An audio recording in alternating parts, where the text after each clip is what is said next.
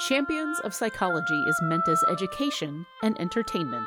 It is not a substitute for medical advice or professional counseling.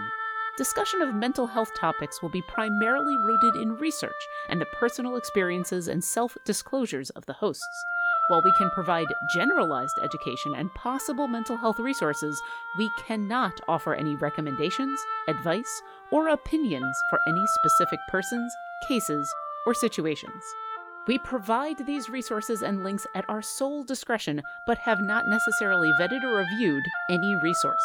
We assume no liability for the use of the information or resources on these sites, and we encourage you to use your own best judgment.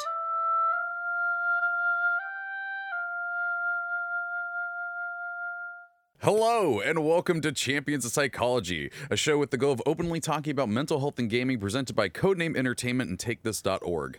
Every Tuesday at 11 a.m. Pacific Standard Time here on twitch.tv slash CNE Games or later on your favorite podcast service, Mitra Jordan and Raffael Boccamazzo, aka D- Dr. B, talk about mental health in these unprecedented times as well as how gaming affects us. If you're here with us live in the chat and you leave a question that I, Trevor Bettis, will ask them later in the show, uh, our topic today is going to be how games have helped us coming back for season three of this show. Uh, but before we get to that, Mitra, Dr. B, who are you for people who may not know? Okay, as is traditional, I get to go first, apparently, because this guy says so. Um, I am a registered clinical counselor, psychotherapist in Victoria, BC, working with families, adults, lots of people, and also I'm someone who really loves games and has found them to be a wonderful and positive influence in my life. And so uh, I really, I also work with games therapeutically and help people work through any issues they may have with games. Yeah. Often their issues look like, I play too many video games. And so we talk about that. Uh, well, I am Raffael Boccamazzo, better known as Dr. B for long Italian name reasons. If you are just joining us for the very first time, they laugh at that every time. it's been 21 shows now, and they laugh at that every time. But I am a non practicing doctor of clinical psychology. I do uh, nothing but policy and education these days, though I was clinically trained. I did used to work with people. I may eventually one day. I don't know. My career has been a fluid and wonderful thing. I'm also, uh, so as the clinical director of TakeThis.org, I do a lot of public speaking, education, this sort of thing. And uh, I also I am an expert on the applied use of role playing games in clinical and learning settings. And I am so pumped to talk about how games have helped us because I think so many of us were aware of that beforehand. But the, in a weird, you know, thanks pandemic, people are like coming over to our side of things now. Yes. Yes. Um, so yeah, where where do we where do we want to start with this? Um, because it is kind of more a uh, the, the, this one we're, we're gonna have something slight spoilers for later in the season. We're gonna have something that looks more at gaming with other people, but this one's a little bit more personal about how specifically we have found games have helped us. Um, so yeah, where do you want to start with that? Um, I I want to apologize to what people just found out. I am currently dog sitting for uh, a, a small dog that has some separation anxiety. It's a super cute small dog. It's a, it- You're gonna she's perfectly welcome here. you- you're gonna have to show her off for a second. She's oh, like I feel I feel like a little bad like little- she's not my dog. I, I, I almost feel like should should I should I show should I show someone else's dog on camera? I Well, get that. I get that. It's a good question, but she If- if- clearly wants to be here, so there's that. Yeah, if she barks enough, you know, she, that's that's her being like, I I, I need my fifteen. I consent. Uh, but I however I I'm games do a lot for us. I mean, we we know that games are more than the moral panic makes it seem a lot of the time. So whether it's video games, whether it's board games, whether it's Dungeons and Dragons, you know, every one of these has had their moment of will somebody think of the children yes. and um, I, I incidentally I've written about some of it. Um, I love writing about the moral panic around D and D in the 80s and 90s, concurrent with the Satanic Panic, and um, they eh, but we we know that games are a meaningful way of bringing us all together. And that um, video games actually there's there's emerging research to show the idea that video games as an interactive form of media is a fantastic way of of self-regulating mood. Like a Definitely. lot of people say when i'm angry i go listen to music i go watch tv i go watch a movie. Video games have been shown in certain studies to be an even better form of self-regulation than traditional media like movies and music. So it's just it, there's there are benefits out there that we just mm-hmm. don't hear enough because that's not you know that's not the that's not the dominant narrative. Yeah, um, and that doesn't always tie in with with um, people's not. Some people, particularly humans who haven't played video games, may have a very um, limited recognition of how valuable they can be, right? So that the narrative around, oh, this is harmful or dangerous, um, can really take over in situations where we don't know and we don't have any personal experience. Mm-hmm. So, um, so I, I think uh, I think good question to like kind of start this off is what games have helped you and how did they help you? Mm. Hmm. Yeah. Well, mm. I I have definitely definitely got my stories, but I want to let you two go first. You want to let us two go first? Okay. Yes. All de- right. I, yeah. All right. I think I think we can intersperse. I think that's yeah, yeah, thing yeah. we can do. Um, okay, so uh, I found for me, growing up as an only child with a bunch of adults around me, that games were a great equalizer it can be a little bit lonely at times, particularly if you kind of move countries and don't have a lot of friends your own age. Um, and so getting to just play games put me and the adults around me on a more equal footing for that time that we were playing together. And that really helped. That was certainly a start. Yeah. And then, of course, um, in all the traveling as a kid, you don't need to really understand the same language to play the street games, right? Mm-hmm. You don't. It's okay if you're not fluent to play tag, right? Um, or skipping rope games. Yeah. Um, so that really helped out in terms of getting to play and hang out with other kids in the non-English speaking countries in which I lived. Mm-hmm or temporarily relocated to. Probably is the most accurate way of sharing that. So yeah, yeah. um, I, I, do really quickly want to put in there uh, chat if you uh, would like to bring up a game that helped you and the way that it helped you go ahead and put it in there and uh, we'll see if we can get them in at the end of the show. Um, yeah i uh, the the two that I because like I, I did have like a list of of things on here, but like the two that I definitely want to say one of them is I've talked about here before is Pokemon Red and Blue helped me learn how to read. Like I did not like reading. It was not my thing. I got I got ADHD and a little bit. I'm it's undiagnosed, but I've got a little bit of dyslexia because I couldn't tell the difference between a B and a D until sixth grade. Um, but uh, it, that was the one where it was like, no, I want to read this. I want to read everything that everyone is saying. And oh god, there's a pupper. Oh god, it has arrived. Uh, oh. audio listeners, you are missing out. Oh my god. Um, the compact perfection. Little and, rotundity. yeah.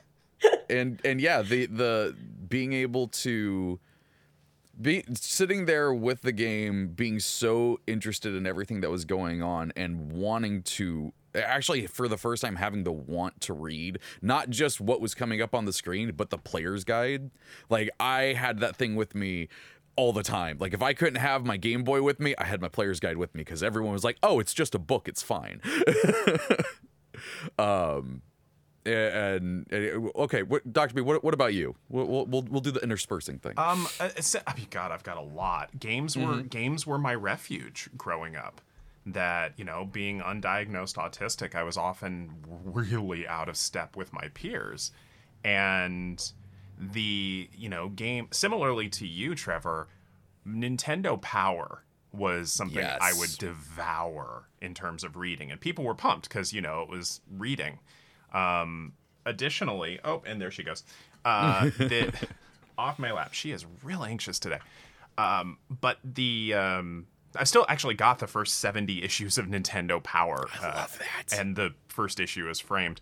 But uh, beyond that, like I I've got I had some really gnarly gnarly medical procedures done uh, when I was about 10 years old, and I won't get into you know details around that. yeah. But after one particularly just real gnarly one that was one of the more painful experiences of my life, my mom took me to a local store, and she said, "Hey, pick out one game for your Game Boy." And I did. Uh, the original Kirby's Dream Land was just fresh out at the time. Okay, just a couple months old, and I we didn't know Kirby was pink yet because it was black and white. But um, I picked it, and for the next couple of hours, I forgot about how painful what just happened to me was. I was distracted and I got to explore what it was to, you know, be a flying, ravenous marshmallow. I, we, we still don't know. Um, and Thing. Yeah. yeah, and you know, eventually that moved into things like uh, tabletop RPGs that help me connect with people. But I mean, I I have got no shortage of ways that games have helped me, and I feel like if I continue going, I am going to completely dominate this. So I want to throw this back to you. Ah, all right. Well, I'll go next. So for me, initially, it was board games, um, because because when I was a kid, because I'm old, there were no video games. So actually, what I remember as a teenager was um, a because because not growing up in North America meant that even when things like Atari came out, we didn't have access to them right away. None of my friends had that, but one of my friends got the one of the first Apple. I think it was the Apple IIe, and it had Othello on it. And mm-hmm. I was transfixed. And really, it's just a very simple checkers type game. But I was absolutely transfixed that you could sort of virtually play this thing. You didn't have to set it all up. You could just it was there, and they It was turned they flipped things over for you. Right. And you didn't have to play with a person. You could play against the computer. So you could Right. actually play a game by yourself, but it felt interactive because it was kind of like with someone else, but not. But, you know. Anyway, so it didn't matter about losing either, right? Because something that can be tough about games is losing versus winning and how you deal with that.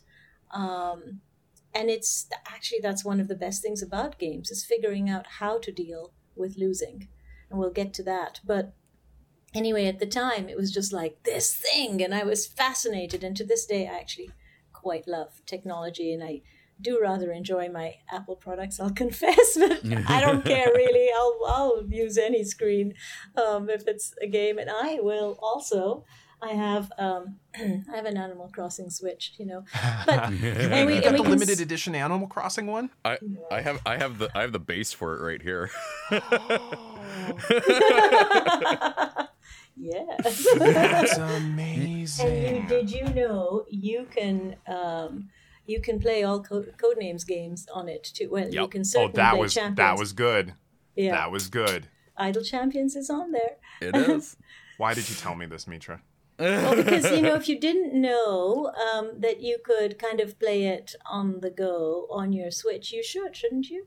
Well, well, shouldn't you know these things? I I can't leave you because out I of need the Idle Champions on one more system. right, right. You You'd have do. to. St- yeah, you do. You really do. Why not? All the systems. all the systems they're so great so yeah so i mean i knew that there was this sort of nascent love of technology and definitely a love of games but i i think unfortunately um, many women were sort of gatekeep kept many women weren't really encouraged to play video games and we certainly have talked about that in previous episodes and so there was this negative association with video games and certainly the types of games that were coming out weren't necessarily uh, super exciting to me.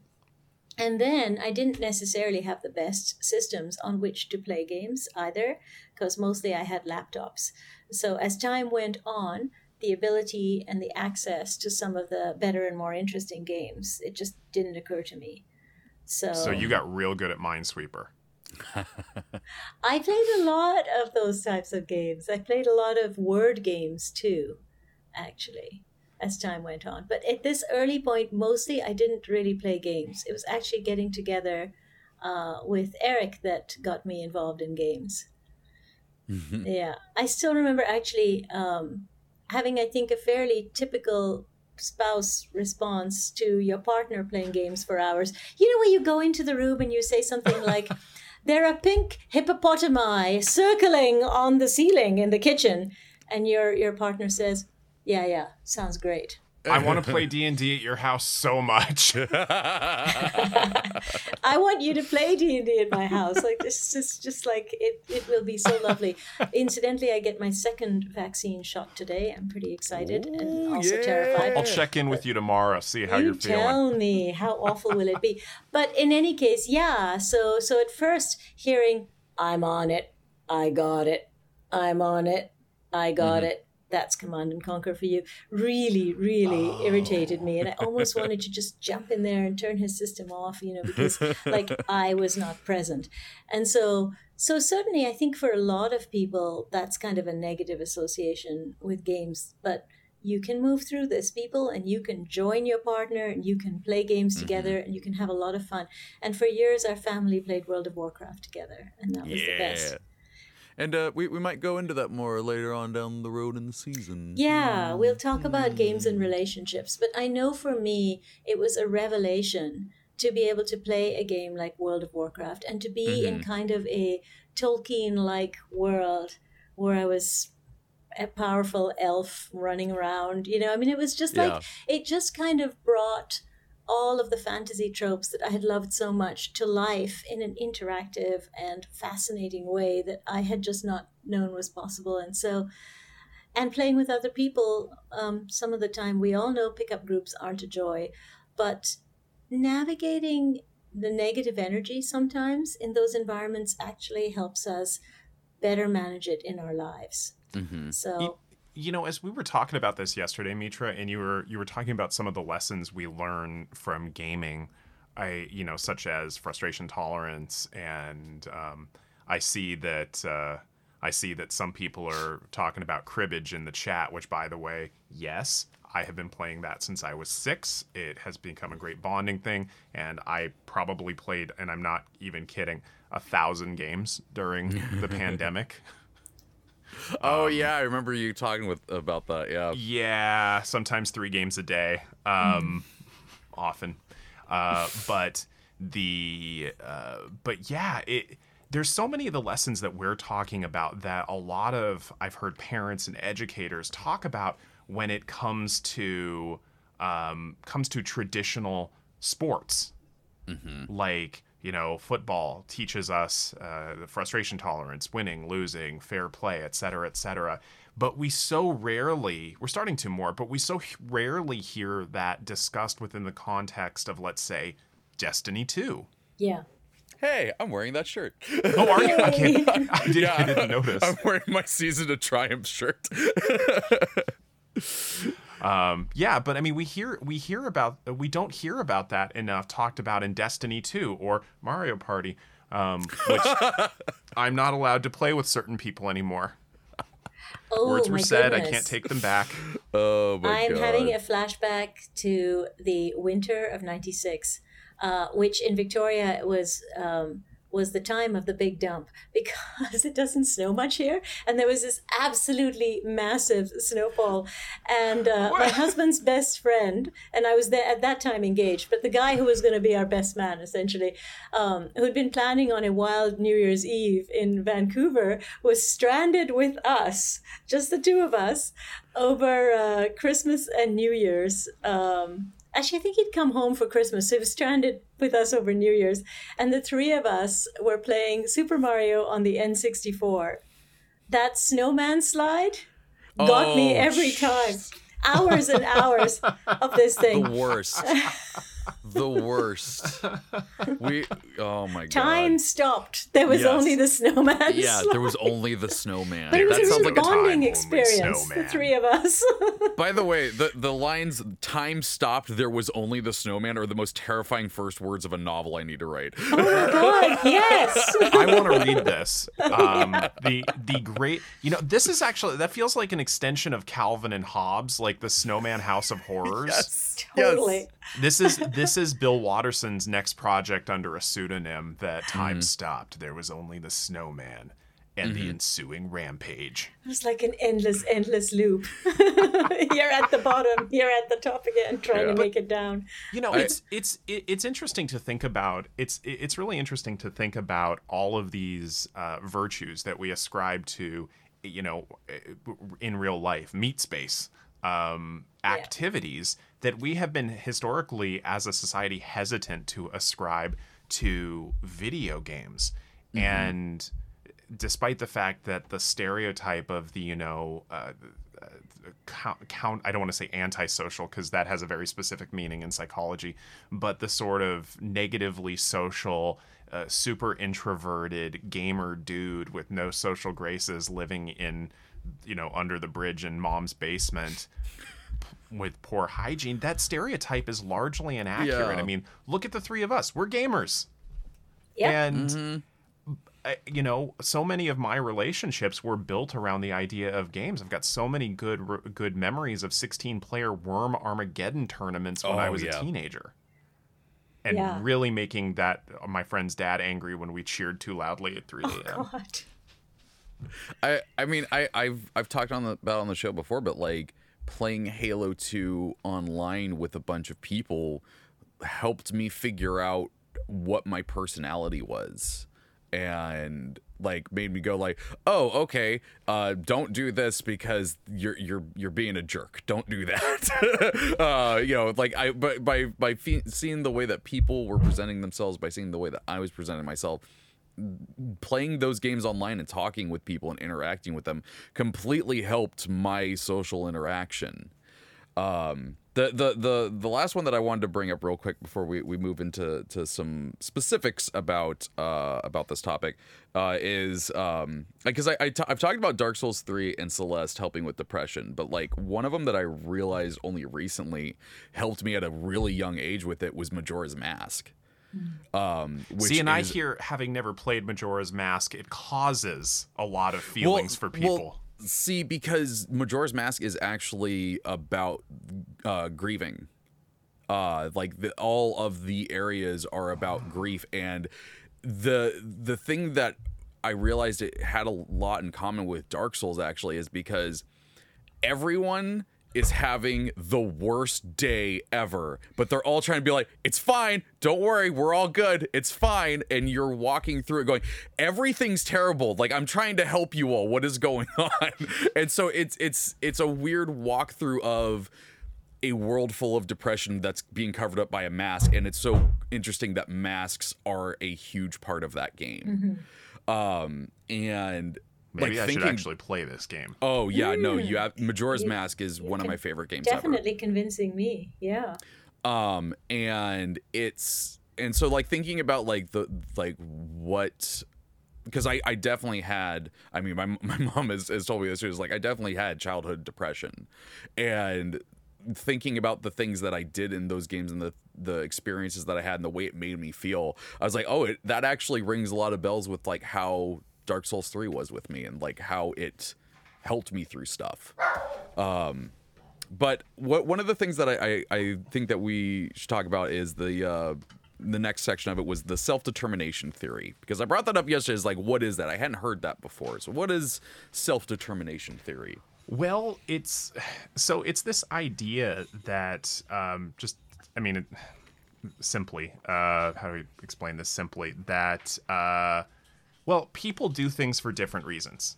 Okay, and so uh, back in the days when I used to work with people, um, I would. Uh, you know, parents would come in concerned uh, often about how much their kids were playing games, and they were they concerned about the addictive quality of the games, which that's a different episode we did. I have a lot of thoughts on that and the misuse of that term. But we looked at people's motivations for playing the games.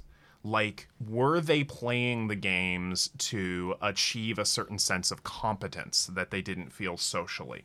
Were they doing it to feel empowered? Were they doing it to find connection? Were they doing it to um, bolster themselves in some way that we haven't been able to, you know, to admit like because kids talk kids and teenagers talk about their emotions very differently than adults do i mean that seems sort of an obvious thing but it's true they don't process mm-hmm. emotions the same way mm-hmm.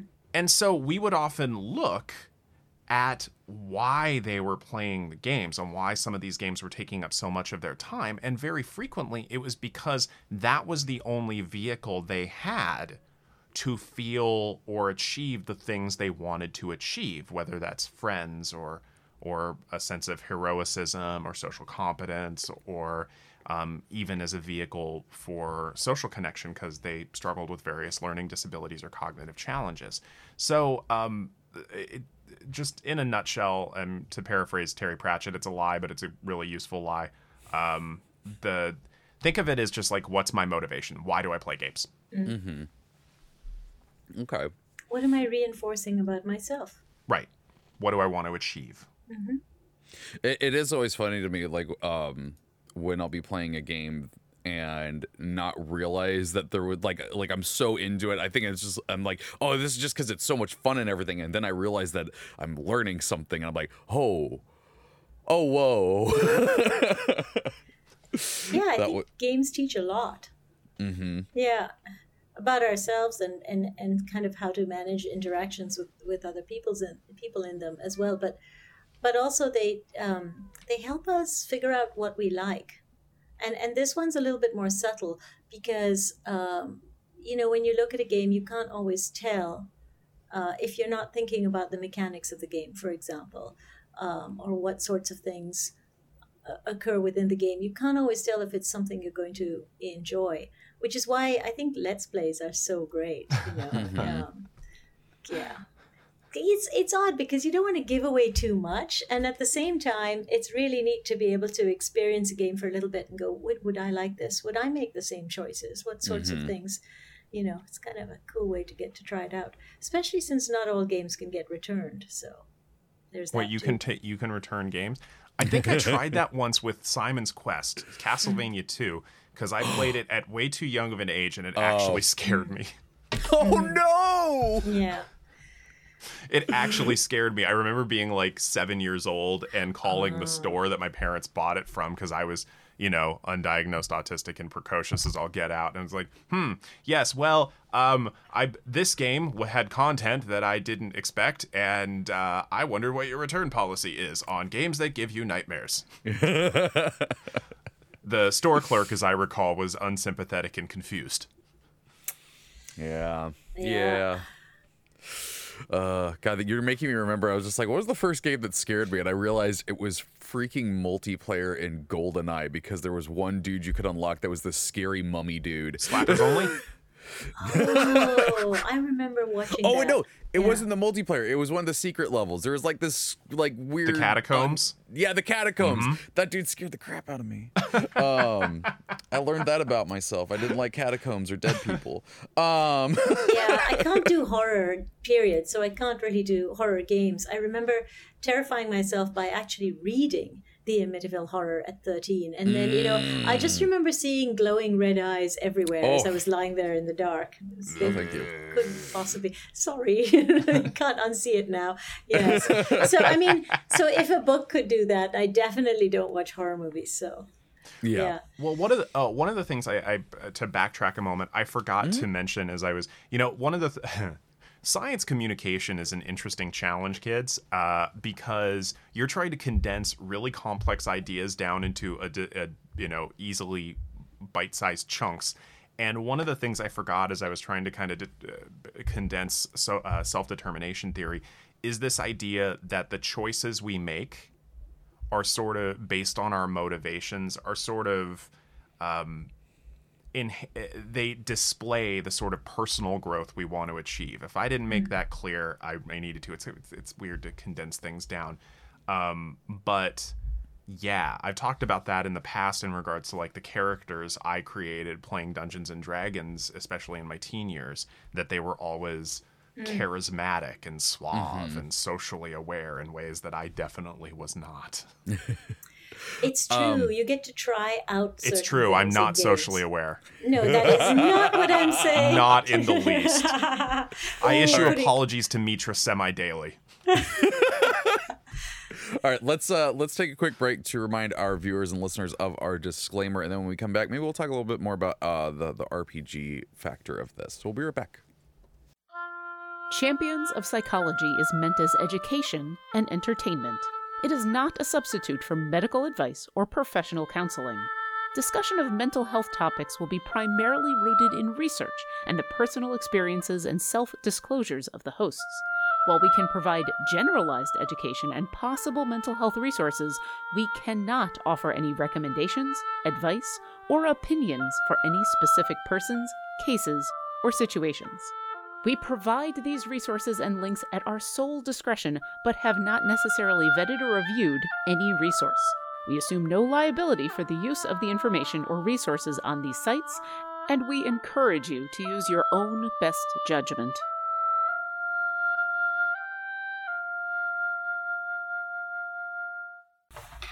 Okay, so I, I, I we, we've talked about like RPGs and stuff with, you know, the way that we've been able to try out things like what you were just talking about there. Um, and I am kind of sad that I didn't find tabletop RPGs at a younger age because I do feel like they actually have a lot, if run by the right person, uh, that can teach younger kids uh, about life. I mean, I, I used to run games at a at a bookstore, and the majority of people that showed up were kids, and it was really interesting sometimes to see when a kid would like do something that was absolutely just terrible to someone, and I'd have an NPC react was like, "Why would you do that? That was so mean," and the kid would go, "Uh, what? Uh." so I, I I like I I've explained it to to my my sister in law uh, when I was playing uh, when I was running games for uh, my nephews. I was like, yeah, this will help them learn with math. This will help them learn social skills. Uh, this has a lot of good applicable things to life. Um, what what do you all think about that? I mean, I 100% agree. Um, and, you know, really, a current. Um, a current thought that I'm having about that actually has to do with this. What? You didn't see that coming. I, I did legitimately see that did not. I did not at all. Are we doing? Are we? Are we pulling things out of a- prop space now? I can't make music with a lightsaber. Like I don't I don't know what I, I what can I do with this. he's got a Okay. okay, he's got a fez. Oh, okay, no, we've all the got fez. props now. Uh-huh. Yeah, my Okay. D my my. Okay, no, we're pulling things out of prop space. Okay. So so what what do you mean by that? Okay, so what I mean by this is is that I'm going to set it down now. It's way too tempting if I have it in my hands. That is a small lyre, which my bard character likes to play. Um, growing up, I played the piano badly. And um, I lived in the house with my aunt who played beautifully, but was very shy about performance. Um, although she was, um, you know, she and I used to sometimes, well, she'd teach me how to play as well, and I had piano lessons, but I never got the hang of it really, and um, and I certainly can't sing. And this has been personally actually a source of uh, actually anxiety and upset. I used to cry about the fact that I couldn't sing. And there mm. wasn't really a time in my life, conveniently over the last while anyway, where I could take voice lessons. But it was a source of great shame and upset. Like I am not mm. kidding you. The uh, the idea of actually singing, proclaiming poetry is fine. I know I have a good voice for that, and I really mm-hmm. enjoy poetry and speaking parts. It's all great, but singing was always terrifying.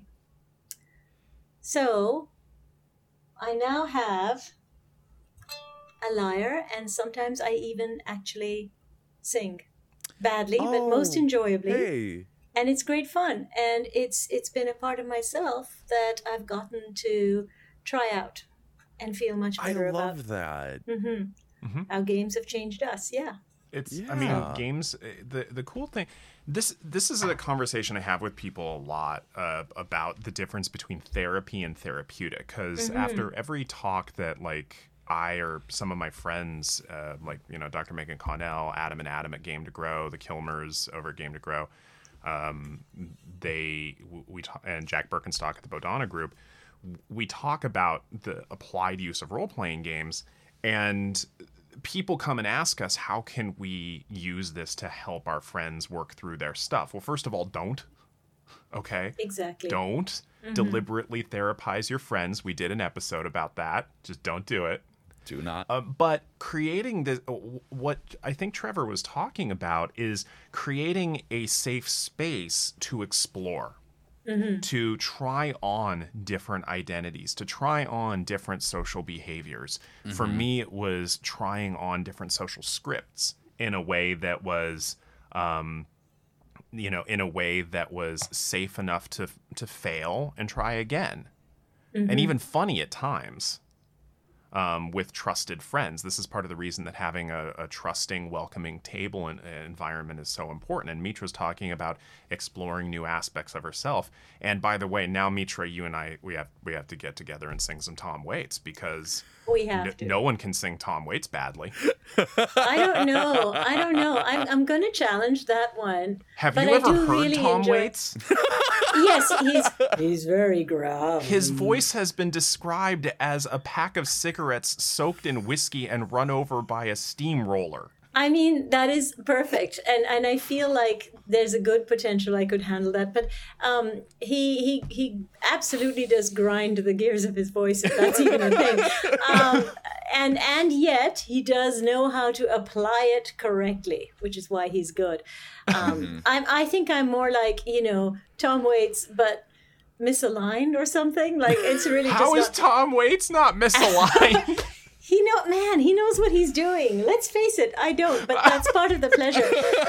We're going to talk about this Okay, later. all right, all right. Here's the thing: I actually enjoy not knowing what I'm doing at times, and and and getting to visit the places that scare me uh, about myself.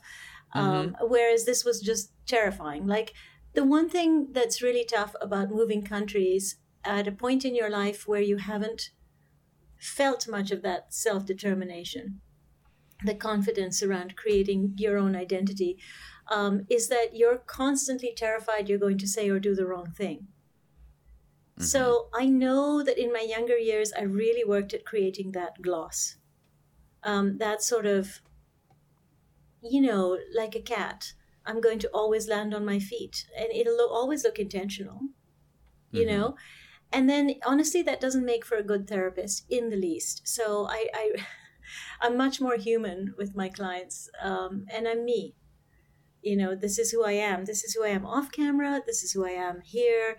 Um, and i really value that. I really value getting to come to that place and feel that i can receive myself so that it doesn't really matter how well things are are taken.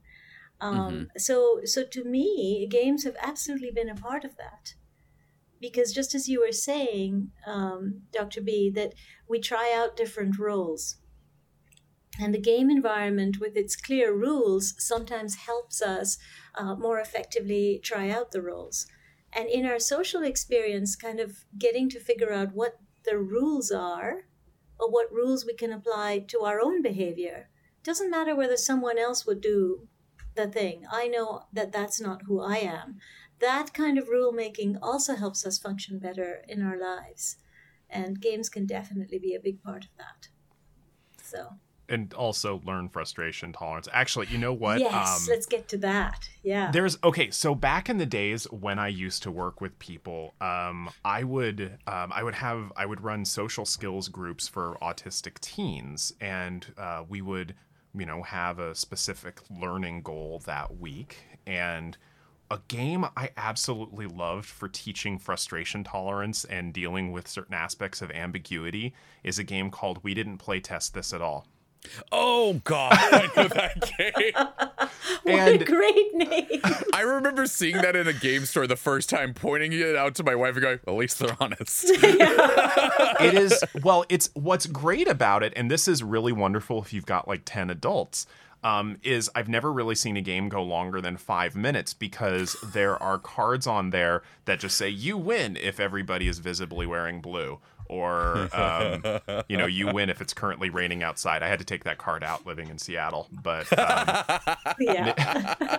but it's it's just really cool the the lessons that we can learn through these games of th- these games like I, I mentioned mario party i have gotten much better about not not doing certain hmm? words during mario party that I, there, there may be a recording floating around of me insulting somebody's family down to the third generation klingon style Wow, I'd love to hear that. Actually, I, is there a way to find this? I I'm gonna- listen. I'm a monster when I play certain games. Like all of this goes away, and I Oh, just a- turn into a monster. What are you He saying? turns You're the saying this is fez like around, a thin and then it's just- no, civilization? it's it, it like Hulk out time, and it's just not pretty. I get that. It's- I, I actually, I, I, I I just believe realized it. this. I'm just intrigued and curious. It's just, it, no, it's not pretty. It's Oh, really not. It's not fit for human consumption. I, go, going off of what you're saying though, with like the the the learning to to be okay with like you know like failure and losing and stuff like that. I the one of the reasons like I stopped playing Magic the Gathering for a long time was because I would take it so personally when my deck lost because I spent so much time making it and I wanted it to work so well and then it just got destroyed and I took it so personally and now like I I've recently gotten back into Magic a lot um and uh the thing is though is that like I've come back to it now with this like weird new perspective where I get excited when the other person's deck starts doing really well. Like even though I'm losing I'm like oh this is cool. What's happening here? And like I'm getting I get hyped for what they're doing and it's really weird and, and people have been looking at me weird strangely but I I'm I'm having fun with it again. Cuz I'm not taking it personally. Yes. That's Yeah. actually that's actually quite the lesson. Like as as an only kid sometimes you know you've got times where um, adults generally cater a bit to you.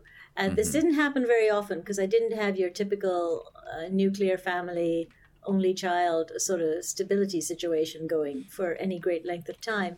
But um, but the you know parents and other family members kind of expect to take care of, of you particularly if you're a kid. And, and generally when they play games they uh, in my family anyway they weren't horribly harsh about it for the most part there are there are certain exceptions but okay i'm not being clear what i'm trying to say is that getting to play games as an equalizer and learning to lose was really great um, but i ended up doing that kind of um, i kind of at least at first felt people just had it in for me like, couldn't Oh, they make yeah. the kind choice instead of the mean choice? Like, why did they have to go for? Why you have to kill me so they have to start? Uh, it's Parcheesi here, but it's it's um you know, it was called Ludo when I played it, and so it's like, why you have to get rid of my thingies so I have to start at the beginning again? you could have re- just gone on by, and you have to take me out. like, real quickly going off that point babylon ranger 2g61 in the chat said did anyone play sorry because that was really good at teaching no hard Yes! feelings Oh, no it was not no Oh, it was not No, it i was hated not. Hard every child in my kindergarten school Such oh my sulk. god No. so much. No. well, you know, so when we were talking yesterday for the pre-production, Mitra brought up a really good point uh, that, and uh, that I think you're kind of you're hinting at right now is the idea that playing games you can see people's motivation and you learn a lot about people playing games. You know, Trevor brought up the idea of Magic, and I haven't played Magic in 24 years because I I stopped. You know, I was a young. I was a you know teenager. I didn't have disposable income, and I stopped playing around Ice Age. And oh wow. Well, yeah. So a Yeah. lot of the legend, you know, the really legendary cards were still in circulation in those days. And as a teenager with no disposable income, I was playing, you know, people who were at the time my age now and could afford to throw chaos orbs at me, Mox everything. Oh, Um, yeah. And it wasn't fun to be Yeah. a 13 year old getting stomped every That, that was me with Yu-Gi-Oh. Yeah. well it just was discouraging and the fact that you know these these you know third mid 30 late 30 year old guys were just taking Yep. every opportunity to stomp and by the way swindle in trades oh yeah, they were terrible. Mm-hmm. a, you know a teenager it was so discouraging and you you can learn a lot about who you trust enough to play games with like um, i mentioned playing cribbage and um, the, the person who i play all the cribbage with and i have a rule that what's said at the cribbage table stays at the cribbage table. Because again this goes away. I get mean. Like The bow tie comes off. no to to the to, to the point that they once told me you know if, if i if if if you lose you make me feel bad. If i win you make me feel bad. How does like- this work? Oh no. So I think that, and this is the thing about games, right? So it's about that the the the skills of the various players, right? And we mm-hmm. talked a little bit in the pre-production about luck versus skills and how that plays into it in terms of a game feeling equal. Right, mm-hmm. so obviously y- you literally stack the deck in that situation Yeah. the magic game you're talking about, which is really put. unfair. So here's the thing with that: when we play games, we need them to not be so simple that they're boring and not be so complicated and difficult that they're demoralizing and there's kind of that goldilocks zone here where it's fun for everyone and A you lot really of games just flew through my head. uh, Yeah. yeah yeah, right so you really have to think about who you're playing what with and i'm going to say that my wonderful husband who brought this and has really encouraged me to be the Liar. bond i want to be Dang it. i've been resisting I know you have. I know you have. I, I felt it. I, I can just tell through the screen. Um, you know, he will never play Scrabble with me. This man will never play Scrabble. And I'm also not remotely interested in playing games like uh, chess and its ilk in terms of the kinds of um, just real heavy strategy based games. I won't ever play them with him. We know our limits. We know how to stay married. 24 years in, we have figured it out Yes. for the time being and and and you just don't want to hit the it's too easy no one's having fun and Mm-hmm. it's so complicated it's demoralizing and what is that for both of you or all of Yeah. you we'll talk more about that when we get into uh, a little series on games Mhm. um, using but- them yeah Yep. yeah Um, but yeah, no, we're we're definitely get to. I'm very excited about those episodes. Wait, have either Uh, of you seen the recent XKCD? I think it's a recent one, an XKCD uh, comic that's a timeline of an adult game night. Oh, I think so. Oh I my! It's and I'm it's gonna. so brilliant. have to look It's it so up, yeah. brilliant. You know, people start coming in, chit chatting, um, start setting up the game. I swear it's not as complicated as you think. Oh, rereading no. the rules. The, the the best thing I ever did for a, a single game night was literally find a PDF of the instructions and sent it to everyone and said study, uh, and then we had a great game night. Uh, but let's check in with chat and see what they've been up to. Uh, see what games have been helping them. Um, uh, mom, t- uh, mom two three reds uh, says card games with my great aunts, uh, bridge with my grandmother, and chess uh, and backgammon with my dad. I. I used to play chess with my aunt all the time. I that was how I learned to play chess, and now I get to play with my nephews, so it's kind of fun. Uh, Reaver01, uh, I've been able to connect with people that I probably would not have uh, had the chance to because of pen and paper RPGs, but unfortunately, I'm afraid that having games as the best reference may have caused a, a misdiagnosis from a mental health professional. Oh, that's, oh yeah that's not great. find a different mental health professional if you can Mm-hmm. um, or find a way to share what games mean to you and Mm-hmm. i think that i think that this is really a difficult one because in my experience some mental health professionals um, you know they don't even have to really understand games to be really wonderful about games and how to support people with games um, I- but I sometimes Yeah. get a little too upset about that sort of stuff where like I will have a conversation with someone who is like a professional in a field and then they'll say something wrong about games and go, all right, I'm going to stop you right there real quick and explain to you why that was wrong. um, but uh, let's see. Uh, CY Morgan says, I have ADHD and moved cities a lot. I learned English from playing MMOs and made friends there too. Lovely. I love that. Uh, MLB Mickey says uh, we've uh, we had a summer of Guitar Hero.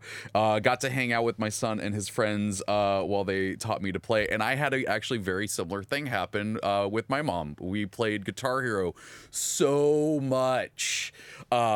She loved that game so much and it was really cool bonding with her over it because like you know i when i was a kid i was into orchestra music. Like i was i was a terrible orchestra nerd and so like i got to re, experience like some of like 80s and uh 80s music that my mom knew uh and so it, it was kind of fun like that. One night i came home at 10 o'clock at night and found her sitting alone in the dark with the guitar with the tv and i'm like do you want to turn on the light she's like oh man it's dark That's the best. Wait, Trevor, say it ain't so. It, I I know. I'm sorry. It. um, sorry, I had to. Uh, hope we don't get kicked off Twitch. Uh, I have to read this because Jay put it in the chat and it made me laugh really hard. I definitely wasn't playing Mario Party last Friday and definitely didn't yell at, uh, at everyone when Monty Mole found a hidden block on the third turn. No anger at all from me. That's great. Uh, Oh, Nerd Magic 92, uh, Ultima 2. Oh man, Ultima series. Uh, I have ADHD and it allowed me to exercise my mind for long periods of time while also giving my uh, hand something to do. And it, again, man, ADHD uh, and and a lot of uh, you know neurodivergent things with games. It's just they helped so much. Um. SciF2, uh, this is where we were talking about uh, Idle Champions being on all the things. All of the systems are belong to Idle Champions. I like it. I like it. All your games are belong to us. Exactly. Uh, let's see. Something really witty says, I know for me, playing micromanagement games specifically allowed me to control, uh, allowed me some control in my life uh, w- from a young age. So uh, it was still a love of micromanagement games to this day. That's Um, awesome. Yeah. Uh, mom, uh, mom to three reds comes back and says, uh, "I learned to count from uh, decks of cards at the age of two. Cribbage. Those were great for counting. I remember Mm-hmm. that. Yep. Um, let's see. I'm trying to skip over some of them uh, that and just go to the ones that people were talking about. Um, what what helped them? Though it seems Final that we tur- Fantasy taught me to read basically. Like get read quickly. I got so good at uh, at reading the the screen that I just cranked it up to fastest speed and was like, good, good, Oh, good, good. Yeah, meanwhile, I'm just sitting there, just like, okay, reading along, and the next one. um, let's see. I think, uh, well, this one this was something really way comes back says, uh, "This is the first time I've ever heard someone compare Dark Souls to the Zelda games, but it makes sense actually." um, let me see here. Uh, oh, uh, the, uh, my husband and I mainly uh, play co-op games uh, for this reason. Mario Kar- uh, Mario Golf just came out though.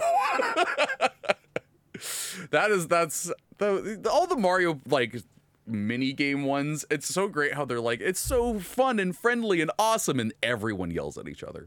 everyone does it. But I think that's the best part of games is sort of the containment of the other? yelling. No, but you know, it's kind of like we enter this space together where certain things are okay, and then when we're done, the yelling's done too. And if the Yep. yelling isn't done, find new people to play with. You know, 'Cause that's that's no fun. Mm-hmm. Oh, Her- Herkwork says sorry taught sarcasm. I love that. I love that so much. I can see how that would be. Oh, Overcooked was just brought up in the chat.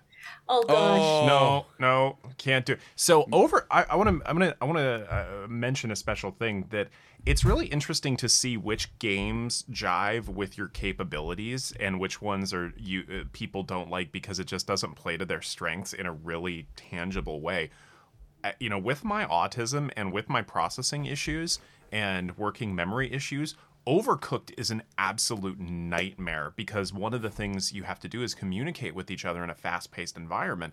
And especially for a lot of us on the spectrum, we have varying degrees of verbal dyspraxia where we can't talk when we get overwhelmed. That overwhelmed. checks out. And Yeah. so it just becomes, I mean, in a safe enough environment, it's kind of hilarious to me for me to be like, you think lettuce, lettuce, so bad. And, and you know, I can see what a fun disaster. What? Why are you yelling lettuce? That's what I needed you to get five minutes ago. onions now, onions. yeah. now. Oh my god. And and you know, I'm so directionally challenged when I'm playing so that like you know how they've got the with the overcooked things are moving along or Oh, you've got yeah. just you, it's just like like platformers as well like that like i was just like i was always in mario games i was always dying you know screaming Mm-hmm. as i went down right so yeah overcooked was Uh, definitely a challenge My problem with that one is I I keep I it doesn't matter what colors anyone is on that screen. I will think I am the wrong person yeah constantly. Constantly. I'm like, why am I over at the hamburger? oh, it's not me. Why did you fall off Rainbow Road again? Well, because I'm wait. No, I'm not in. For, I'm the one in the lower right. Oh God! right? Yes. Oh my god. yes yeah. totally Yeah. Uh, let's see. There, there, there is a there's a lot of really good uh, uh, messages in here. Uh, I, I'm, I'm having trouble sifting through them. Uh, but uh, let, let me see if I can get one more in here. Um, oh, I like this. Chamber X77 says, I think MMOs uh, are what helped me learn to type so fast. Uh, I never would have um, uh, made it into a typing class. It's true That was Yeah. AOL Instant Messenger for me. Goodbye. Goodbye. Oh god, I miss away messages. Um, but uh I think that is uh, all the time we've got for today's episode. Uh, Mitra, Dr. B, where can people find you? And uh, yeah, if, if they want to get in contact with you, so just see what you're up to on social media. People can find me on on Twitter at uh, at Mitra Jordan and my website mitrajordan.com. I'm around, but not as around as Dr. B. I, I'm just gonna. I've started professionally saying when people ask, "What do you do?" I'm like, "Eh, I'm around. Right? I, I get around." I, I, I still like what Greg Miller says. I'm a big deal to a small group of people. I'm a medium deal to an even smaller group of people. So, um, so I, you know, first of all, give Take This a follow at Take This Yes. org on all the socials. Um, we've got content coming out semi regularly these days. Go to takethis.org for mental health resources and to check out what we're up to. Uh, but if you want to follow me personally, I am the Dr. B, T H E E D O C T O R B, right down y'all. And yeah, you can find me doing what I'm doing, probably ranting about hats or D and D or like the latest batch of beer I made that didn't turn out the way I wanted it to. Oh or- no. that recipe was flawed that they gave me. There was no coriander in that, and that was a problem, and they added too much lime. How dare they? Think of the children. Well, wait, no. No, it'll, it'll probably make good chili or good beer bread. It's a thing. You can make hmm? Hmm? it. I'm gonna do it. I'm gonna do it. Uh, you can find me on the Difficulty Class podcast every Friday, as well as Champions Lore every Wednesday at 11 a.m. Pacific Standard Time on twitch.tv slash CNE Games, which is right here right now. Well, not tomorrow, not now. This is now. Anyhow, you can also find me on Twitter at the Trevor. There is an A hiding in there. There are some things and stuff happening on the channel this week. Uh, today, if you're here live in the chat, uh, stick around at 1 p.m. for Bardic Inspiration. Uh, and then tomorrow, we've got a bunch of things going on because it is the Summer Spectacular. I don't know why I did that. uh, starting at 9 a.m. with uh, Lauren's Magnificent Morning. Uh, Champions Lore at 11 a.m. We'll be talking uh, about some some very interesting characters, yes. Uh, and then uh, there's going to be Bardic Inspiration live at 12 to 1. Uh, Mars's Guiding Hand at 1 to 3. The Sketching Hour 3 to 4. And then at 4 to 7, Mars, uh, Storyteller Mars Presents is back, and I will be playing Garlock again. And he's had some upgrades, and it's really cool. Uh, so I hope you all come uh, hang out with that. Also, we're going to have a special guest. Robo Goblin is joining us for this adventure. Jumping from the chat to the Yes! screen. Yeah. So please come hang out, enjoy the shows, uh, and have a fun time. And there's going to be a lot of awesome stuff to do. Uh, but um before we head out, I want to thank Jay for moderating the chat as always because you do a fantastic you, job. Jay. Uh, thank you to Codename Entertainment and TakeThis.org for giving us an opportunity to have these discussions. Uh, if you missed any part of this show, you can listen to it later as a podcast at 2 p.m. And if you have any f- suggestions for future episodes that you want us to talk about, you can send those into Champion Psychology at codenameentertainment.com. Um, and I think that is all the things I have to run over. So uh, that is going to do it for this week's episode. Until next week, take care of yourself. Bye, everyone. Bye, everyone. Champions of Psychology is meant as education and entertainment. It is not a substitute for medical advice or professional counseling. Discussion of mental health topics will be primarily rooted in research and the personal experiences and self disclosures of the hosts. While we can provide generalized education and possible mental health resources, we cannot offer any recommendations, advice, or opinions for any specific persons, cases, or situations. We provide these resources and links at our sole discretion, but have not necessarily vetted or reviewed any resource. We assume no liability for the use of the information or resources on these sites, and we encourage you to use your own best judgment.